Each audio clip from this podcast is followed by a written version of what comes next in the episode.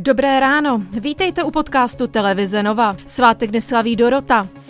A jaké dnes bude počasí? Bude proměnlivá oblačnost a místy dešťové nebo smíšené přehánky. Nejvyšší teploty 3 až 7 stupňů Celzia, na horách kolem nuly.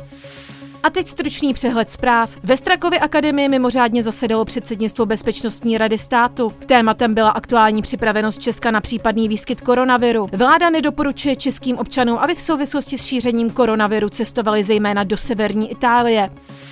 Na šíření koronaviru v Itálii zareagovalo letiště Václava Havla v Praze, které zpřísnilo bezpečnostní opatření. Dnešním dnem zpřísňuje bezpečnostní podmínky i letiště v Brně. Odtud totiž letejí dvakrát týdně letadla do italského Bergama. Více nám řekne Roman Hanák, náměstek hejtmana jeho moravského kraje. Bude na místě přítomný také lékař, který bude schopen e, nabídnout konzultaci nebo pomoc cestujícím, kteří by se cítili nějakým způsobem nachlazení nebo měli teplotu.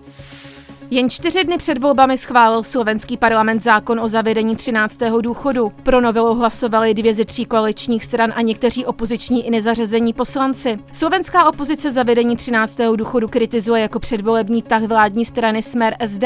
Vetovat zákon teď může prezidentka Zuzana Čaputová. Pondělní zásah na ministerstvu práce a sociálních věcí není podle ministrině Jany Maláčové důvodem, proč by měla odstoupit z funkce. Šéf vlády Andrej Babiš ale pokládá situaci za závažnou a bude chtít po ministrině vysvětlení. Na ministerstvu práce zasahovala policie jako informačním systémům. Jedním z obviněných je podle informací televize Nova náměstek pro ekonomiku a informační technologie Jan Baláč a také vedoucí oddělení bezpečnosti.